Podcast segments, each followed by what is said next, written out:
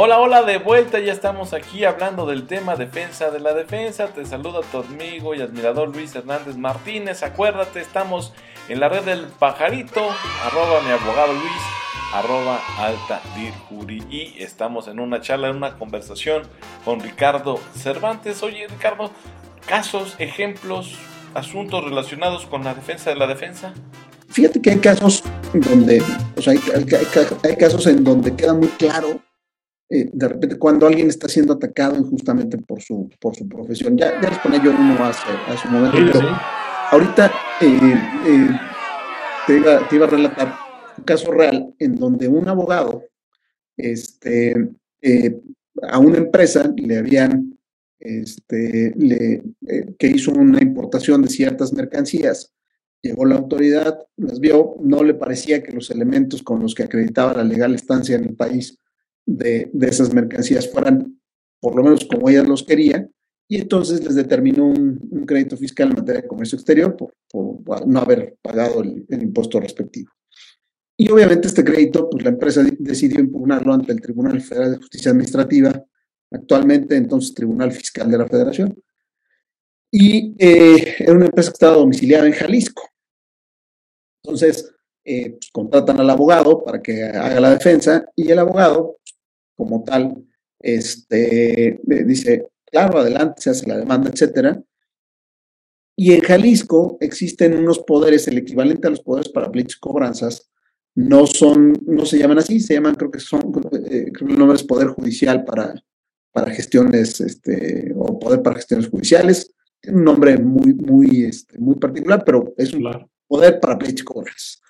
Y en, en, en, la legislación de ella se señala que tiene que ser un abogado el que ejerza ese poder.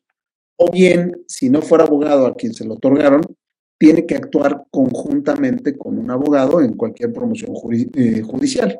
Entonces, esas demandas, pues normalmente firma el apoderado y este, al lado dice, pues, eh, eh, firmo yo con mi carácter de abogado, concedo la profesional fulano de tal y se acabó, ¿no? Bueno, pues en algún momento la, la fiscalía este, decide que a su juicio hay elementos para proceder por un delito de contrabando. Wow. Contra la empresa, ¿no? Y entonces este, lleva el expediente, lo consigna, digamos, ante, la, ante, ante un juzgado y dentro de esta parte del proceso, todavía en el anterior sistema de justicia penal, este, dentro de esta parte del proceso, pues llega el expediente y este, dicen, pues, ¿contra quién vamos? Pues contra todos los que estaban ahí firmando en el expediente y como vieron que el abogado había firmado en un documento que estaba ahí, que era la demanda, también contra él. Entonces, alguien que no había tenido ni media intervención en los hechos que conllevan pues la, el ejercicio de, de, bueno, la realización de un delito de contrabando, asumiendo que lo hubiera, ¿no? Este, pues ejerce acción penal contra él y al ser un delito calificado como grave, pues ni siquiera meritaba este, libertad bajo caución. Entonces, parte de lo que se hizo en ese caso, defensa a la defensa, fue el colegio, cuando se entera de esta circunstancia, hace llegar una nota técnica ¿no? al juzgador para que eh, eh, dentro del plazo de las, de las 72 horas que se tiene para determinar si lo vinculan o no al proceso, pues si, oye, no tiene absolutamente nada que ver, asumiendo que hubiera algún hecho que pudiera ser considerado como delito de contrabando, pues no tiene nada que ver con esta persona que está allí, ¿no? Entonces, este, ese tipo de cosas eh, en, en, esos, en esos asuntos y con la celeridad que se requiere, pues son plazos muy cortos. Sí, no, claro. Pues eh, eh, es, es de las cosas que se van haciendo. Te digo, algunas personas pensarían que vas a entrar a la defensa directamente, no necesariamente, ¿no? Depende el caso, depende quién esté llevando el asunto, depende cómo se haya dado. No, aquí quedó muy claro que fuiste por, por la defensa del abogado que lo embarraron ahí.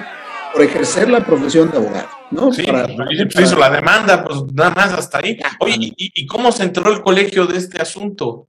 Bueno, porque, eh, digamos, el despacho donde trabajaba este abogado solicita la, la, este, al, al colegio por la intervención de defensa de la defensa, precisamente. Sí, también la ventaja de que tenía el abogado o pertenecía a una infraestructura, porque luego hay mucho abogado, pues es abogado litigante llanero solitario y, y pues ni, ni, ni le, le toman algo, ¿ah? fíjate que ahí, ahí este, eh, cuando platicábamos, eh, tú recordarás en la, en la sesión de consejo donde, donde presentamos el Comité de Defensa de la Defensa en nadie, parte de lo que decíamos era este, la difusión que, se, que pretendemos darle es importante, no solo para que la conozcan los colegiados, sino para que la platiquen con sus familias, ¿no? Es decir, ¿qué pasa?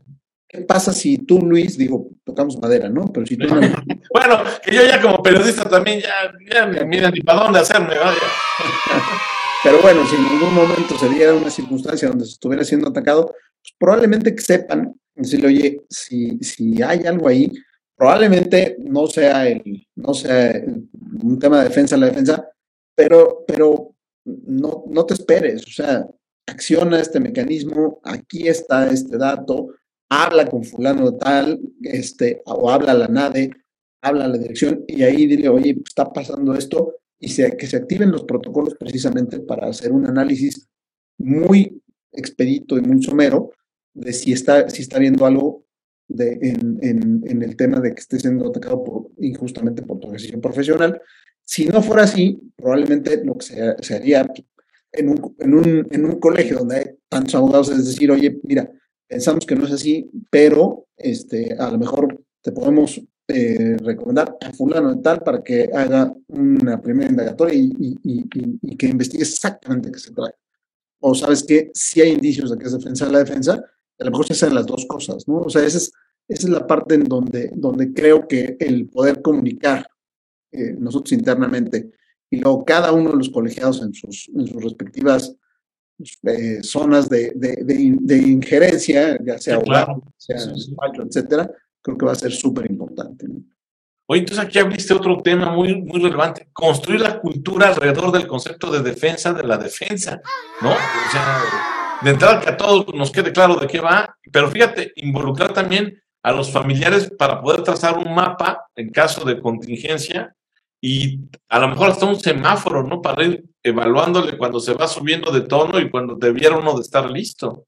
No, sin duda. Mira, desafortunadamente en algunos de los países este, latinoamericanos, quizá esa, esa cultura de tener un plan de acción cuando algo sucede, eh, todavía tenemos mucha ventana de oportunidad, ¿no? Este, vaya, si eh, algo tan sencillo y tan común en la Ciudad de México como es un sismo, ¿no?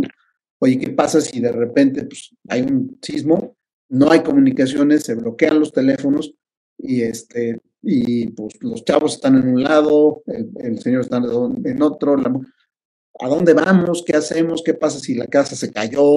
Este, ¿A dónde nos reunimos? ¿Cómo nos hablamos? O sea, eh, algo tan, tan relativamente sencillo como eso, ¿no? Tenemos, este, pues, ¿qué más? Una defensa de la defensa, ¿no? Pero, claro. pero que eh, por lo menos en, por cuanto hace al tema de la defensa de la defensa, sí nuestra intención es, es, que haya un mecanismo muy claro. De hecho, estamos trabajando en el protocolo, eh, sobre todo en la parte del protocolo directo al usuario, ¿no? Para que eh, eh, él pueda decir, oye, mira, aquí, así como aquí están los números de emergencia. Sí, sí, sí.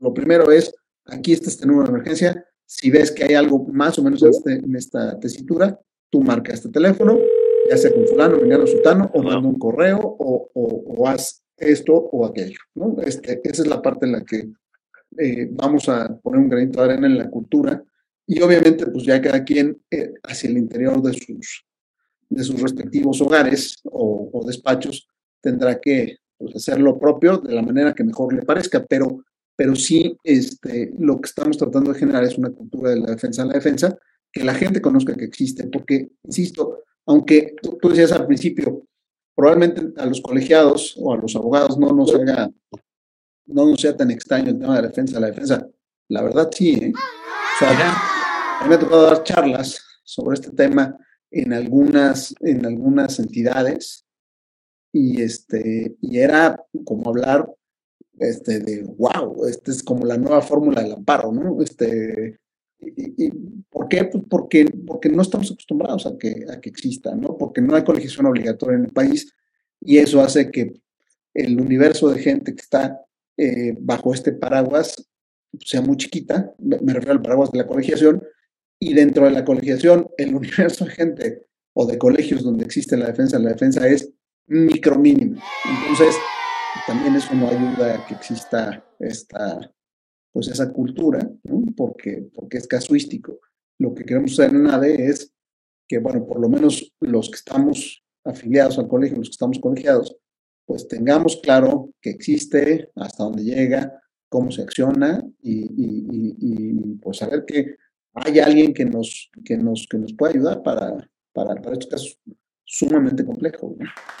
Vaya historias, pues ya escuchaste, defensa de la defensa, eres parte de la abogacía de este país y en algún momento de tu carrera eres atacado de manera injusta por el Estado por el solo hecho de ejercer tu profesión o también, porque se han dado los casos, eres atacado por una empresa por el solo hecho de ejercer libremente tu profesión de abogado, de abogada, tienes en el Comité de la Defensa de la Defensa de la Asociación Nacional de Abogados de Empresa un órgano que puede apoyarte y en su caso, en su caso, ayudarte. Bueno, pues qué tema tan interesante el que nos trajo aquí a alta dirección el maestro Ricardo Cervantes. Muchas gracias por compartir experiencias y conocimientos con la audiencia de nuestro programa, que por cierto ya me están haciendo señas, me están tocando la ventanita como siempre,